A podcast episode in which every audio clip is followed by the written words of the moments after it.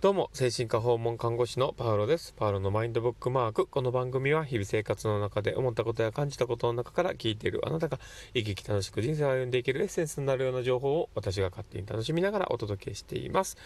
ということで、えー、今日もそういう収録をね、始めております。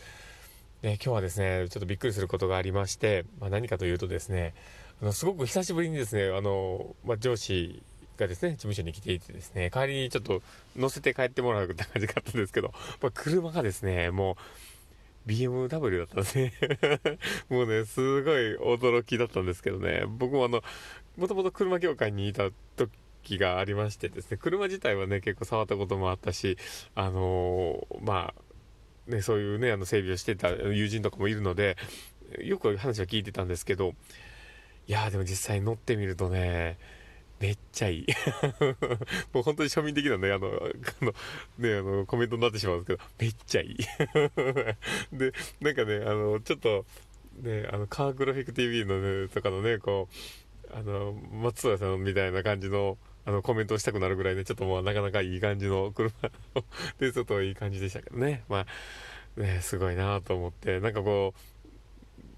う、まあ、自分のね、夢をこう、叶えてくれてるような感じもしてですね、素晴らしい、すごいなと思いながら、なんか、そこにね、並べるように頑張れたらな、みたいなところもあったりはするんですけど、いやー、本当に、あの、素敵な車でした、本当に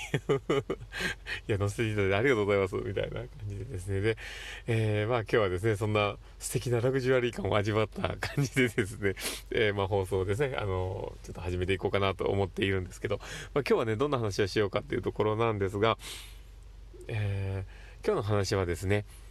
そうですね、あの、人とのコミュニケーションで、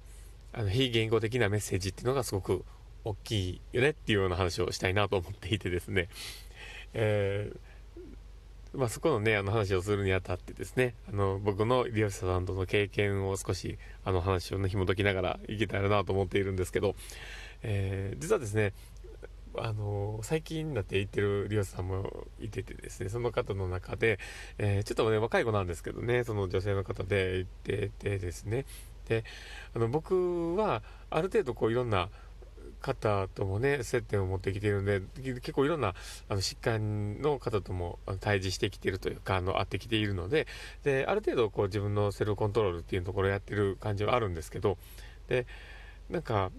あのその方とですね、こう話をしてて、で、まあ、ちょっと若い子なんでね、僕も少し恥ずかしい気持ちもあったりしながらですね、こう、普通のテンションで話をしてたんですけど、最近ちょっとこう、あの、うつ気味にね、気持ちがなっていてですね、で、えー、その時も、なんかこう、その場はある程度こう、楽しめに、あの話はしていたんですけど、どうやらその数日後にね、あの、ちょっと、お母様から連絡があることがあって、その時にですね、ちょっと、あの、今来てるスタッフさんのですね、スタッフさんはですね、ちょっとこう、あの、テンションが高くて高いというか、ちょっとしんどいみたいな話をね、あの、ちょっと出てですね、ああ、なるほどな、まあ、自分の中でではですね、あの、どちらかというと、テンションというか、あの、今の経験からですね、あの、ものすごいローギアに入れてたんですよ。あの、あの話をしていたりとか、なんかこう、まあこういうね、だあの、今ラジオではこういうね、テンション高めな話をしているんですけど、で、ある程度こう、て、うつの方だったりとか、ちょっと向こう側がテンションが低いかなとか思うときに、少し、あのロ、ローテーションにシフトを落としてですね、こう、あの話をするん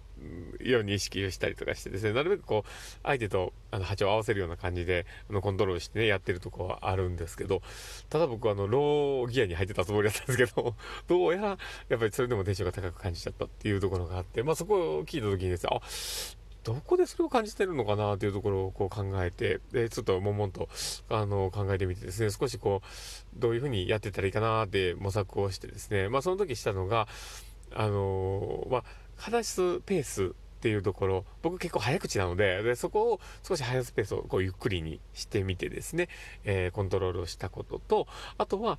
あの、間ですね。あの、ちょっとこう、会話の間、あの、一つ話はしては少し間を空けてみたりとか。で、あとは、えー、身振り手振りっていうところ、僕どっちかというとね、あの、あの、チョカチンなとこ、チョカチン、まあ、表現わかるからチョカチンというかで、あの、こう、落ち着きのないような感じがやっぱりもともと、あの、小さい時かあって、まあ、もう HD ちゃうかなと思うんですけど、まあ、そういうところもあって、で、結構ね、そういう部分があるので、で、なんかこう、パニックになったりとか、あどうしようと思った時にちょっとテンパっちゃってね、こう、動きがガサツになったりとか、すごく動きがついてしまったりするので、まあ、そこら辺のとこすごく意識をしてですね、すごくゆったり動いたり、なんか、あのあまり焦ってる雰囲気を出さないようにちょっとこうコントロールしてみたんですよね。でまあその時は比較的、あ、そこであの話ができてちょっと落ち着いた感じがあってですね。それから特に何もなかったんでああなるほどこういうことなのかなとか思いながらちょっとこう自分をコントロールするっていうのをやってみたんですね。で実は、まあ、あの人間のコミュニケーションってあの非現実非言語的コミュニケーションとあの言言語的コミュニケーションっていう2つのバリエーションがあってですね。で、えー、言語的コミュニケーションっていうのはやっぱりこう言葉っていうところですよね。であのそこの例えばトーンだったりとか、まあ、口調だったりとか、まあ、そういうあの話してる、まあ、ところに関して言葉で発してるところに関してあの言語的言語的コミュニケーションの部分として言われている部分なんですけどその非言語的コミュニケーションっていうところがすごくやっぱり大事だなっていうところがあってですね。で例えばさっき言ったようなあの言葉の部分だったり動きだったりとか、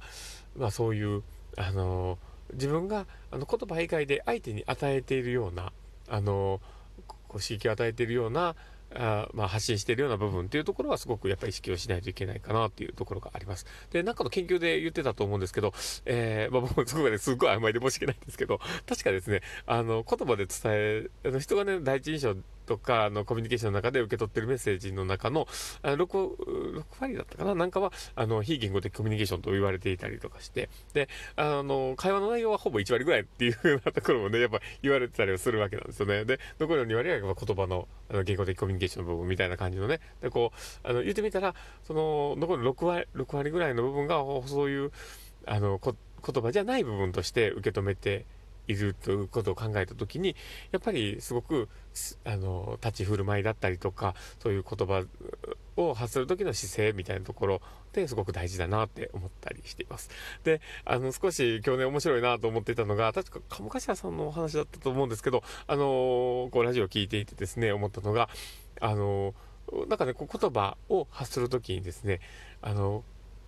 こうあ、看護師じゃなかったな。ごめんなさい。間違えました。あ、すみません。あの、ラジオは、あのこういうね、あの、間違うこともそのまま流しちゃうっていうね、とこがあると思うんですけど、あのそうそう、間違えた。あの、えー、多分、 Voicy の岡田さんかな？誰かが多分言ってたと思うんですけど、あの、言葉をあの発するときにですね、口角を下げ、上げた状態とか下げた状態は自分の表情を作って言葉を出した状態と、あの、表情を作らずに、あの、言葉を出した状態で、あの、こういうラジオ越しで話をしていたとしても、全然伝わり方が違うっていうのは、やっぱり言われていてですね、現にその、そのラジオ内では、あの、岡田さんもそういうふうにちょっと実践してみて、あの、こう、実際にやってみてっていうところを伝えておられたんですので、確かに聞いてても全然違うなと思ったんですよね。なので、やっぱりそういう、あの、言葉以外、その言葉の内容とかそういうところ以外の部分の、やっぱりその言語的コミュニケーションの中でも少しそういう、あのまあ、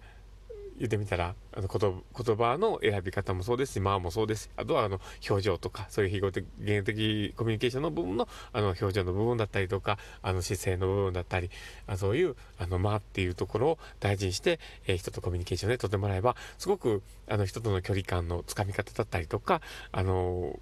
まあ、話しか、あの、話せる関係づくりというかね、そういうところもすごくうまくいくんじゃないかなと思っているので、もしこれを聞いた方がですね、参考になれば、一回やってみていただけたらと思っております。ということで、えー、今日はですね、そういうコミュニケーションの仕方、えー、非言語的コミュニケーションとか、あの、そういうコミュニケーションって、あの、言葉だけじゃないんだよねっていうところの、えー、文をちょっとお伝えできたらと思って話をしました。というところで、えー、まあ、これを聞いた方がですね、参考になったなとか、ああ面白かったなと思う方がいたらですね、あの、フォローいただけるとありがたいなと思いますし、えー、ツイッターの方とかもね、更新しておりますので、もしよければ、あの、そういったあのツイッターのね、あの、フォローの方もいただいたり、あの、この放送をですね、あの、リツイートしていただけたら、すごく嬉しいなと思ったりしております。えー、という具合でですね、えー、今日は少しあの発信が遅くなってしまったんですけど、まあこういった形で、えー、今日の放送は終わりたいと思っております。